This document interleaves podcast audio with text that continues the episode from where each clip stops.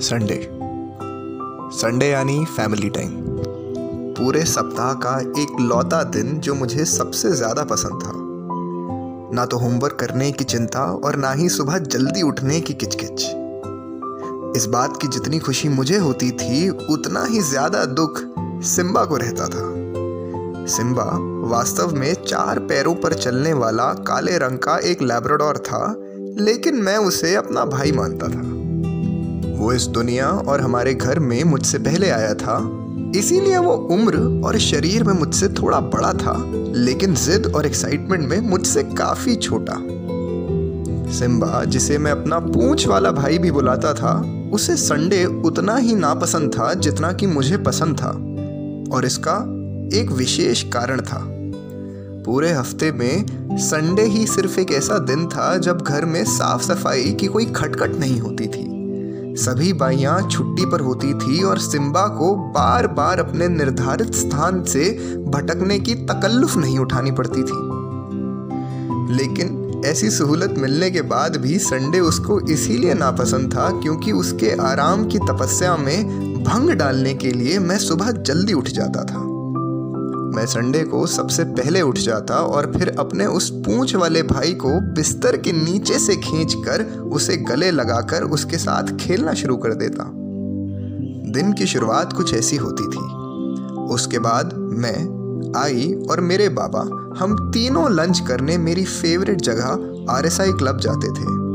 और लंच के बाद हर बार बाबा मेरी फेवरेट चॉकलेट आइसक्रीम ऑर्डर करते थे। लेकिन कभी कभी मैं खुद भी ऑर्डर दे देता था।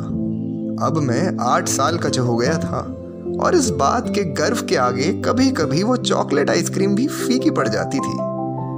लेकिन शायद आइसक्रीम वाले भैया मुझे पहचानने लगे थे कि मैं मेजर शर्मा का बेटा हूँ। जो भी हो, मैं खुश था कि अब मेरी फेवरेट चॉकलेट वाली आइसक्रीम मैं खुद ऑर्डर कर सकता था। इसीलिए संडे मेरा फेवरेट दिन था।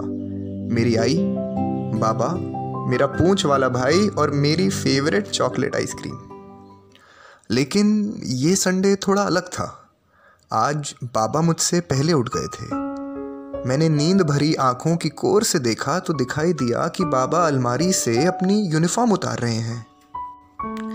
लेकिन क्योंकि आज संडे था तो मैं बेफिक्र होकर करवट बदलकर फिर से सो गया। मुझे पता था कि आज संडे था और संडे को बाबा ऑफ़िस नहीं जाते। वो मेरे साथ रहते हैं। थोड़ी देर बाद जब मेरी आँख खुली तो बाबा वहाँ नहीं थे। पूरे घर में ढूंढा लेकिन वो नहीं मिले। मैं काफ़ी नाराज़ था कि बाबा संडे को भी ऑफ़िस चले गए थे। इससे पहले बाबा कभी भी किसी भी संडे को ऑफ़िस नहीं जाते थे। लेकिन मैंने ज़्यादा सोचा नहीं। मैंने अपने पूंछ वाले भाई सिम्बा को बिस्तर के नीचे से खींचा, उसे गले लगाया और अपना दिन शुरू किया। मुझे आई भी कहीं दिख नहीं रही थी तो उन्हें ढूंढता हुआ मैं रसोई में पहुँच गया। आई वहीं खड़ी थी, लेकिन एक बुत की तरह। हाथ में बाबा की चिट्ठी लिए नज़र कहीं शून्य में खोई हुई थी। वो अपने ख्यालों में इस कदर गुम थी कि उन्हें यह भी याद नहीं था कि जलते चूल्हे की आग पर वो तवा रखना भूल गई हैं। मैं दीवार से सटके उन्हें गंभीरता से देखे जा रहा था। न जाने ऐसा क्या लिखा था उस खत में कि आई अपना सुदबुद खो चुकी थी। जब मुझसे रहा ना गया तो मैंने आई को पुकारा। क्या हो गया आई? आई मेरी आवाज़ सुनते ही चौंक गई।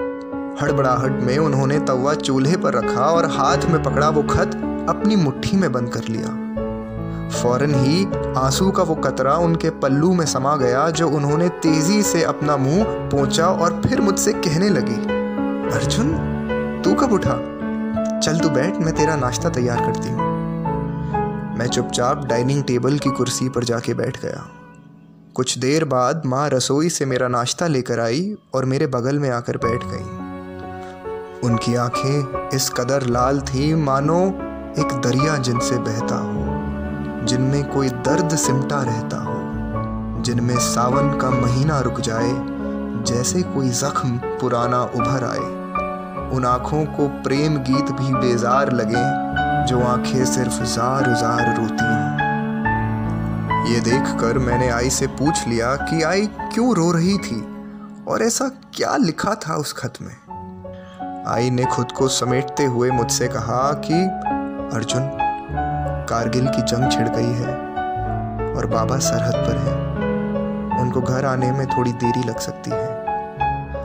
ये सुनकर मुझे बहुत गुस्सा आया। न जाने ऐसे कौन से लोग थे जिनके लिए बाबा मुझे, आई और हमारे फैमिली संडे को छोड़ गए थे। मैं आठ साल का था और मुझे ऐसा लग रहा था कि मुझसे मेरा सबसे कीमती तोहफा छीन गया हो।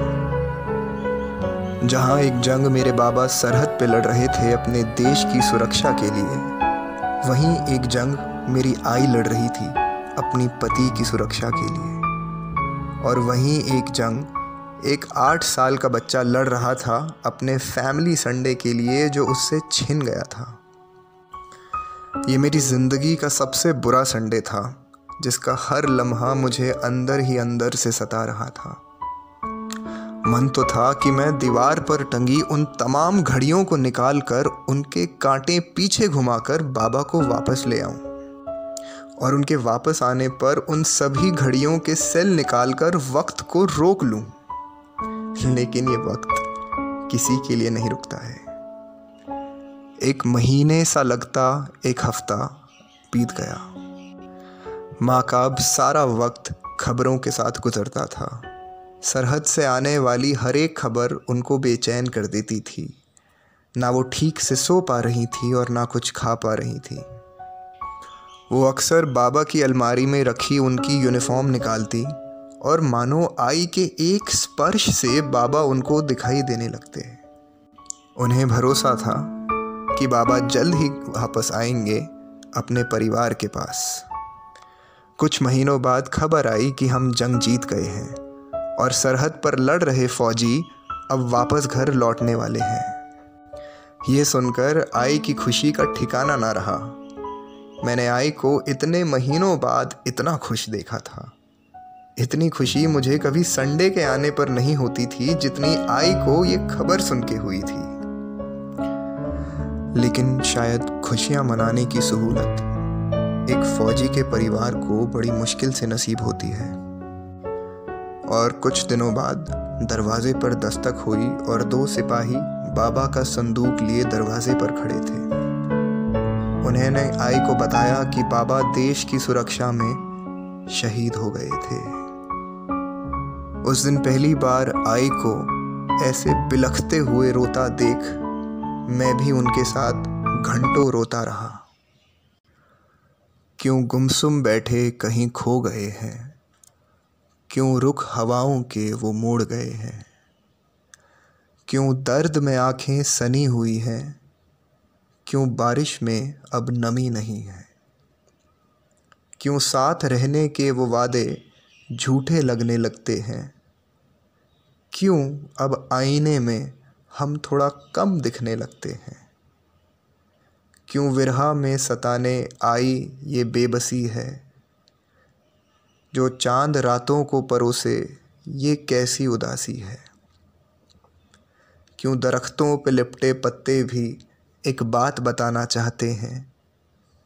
चर पर खामोशी की रातों में क्यों जुदाई के गीत गाते हैं? क्यों लहरों से मात खाए बैठी है ज़िंदगी? क्यों तन्हाई में सुकून लेती है ज़िंदगी? क्यों रिश्तों की बस्ती अब टूट रही है? क्यों कश्ती मेरी अब डूब रही है? बाबा को गए आज तकरीबन बीस साल हो गए हैं। लेकिन आज भी वो संडे मुझे उतना ही याद आता है जितना मुझे आई का दरवाजे पर बिलखते हुए रोना याद आता है। अब हर संडे आई ड्राइंग रूम में बाबा की आराम कुर्सी पर बैठ जाती है। वही कुर्सी जिस पर बाबा ऑफ़िस से आकर हर शाम बैठा करते थे। कहती हैं कि वो कुर्सी आज भी उन्हें बाबा की याद दिलाती है, उनके करीब रखती है। और जब बाबा की ज़्यादा याद आती है तो हम लोग मिलकर उनका मनपसंद गीत सुनते हैं।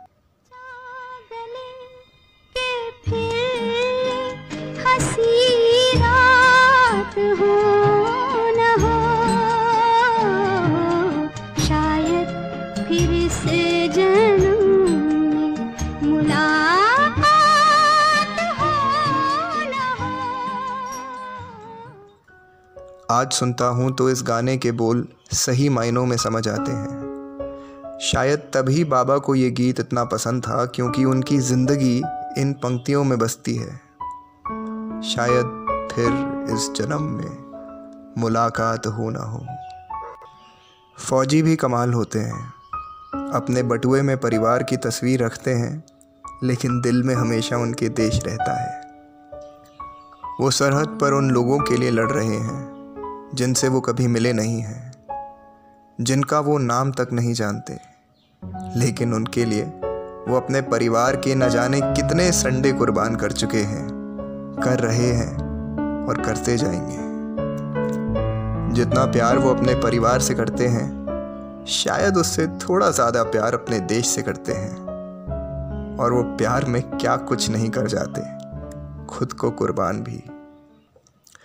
कभी कभी लगता है कि शायद ये लोग फरिश्ते होंगे। जय हिंद।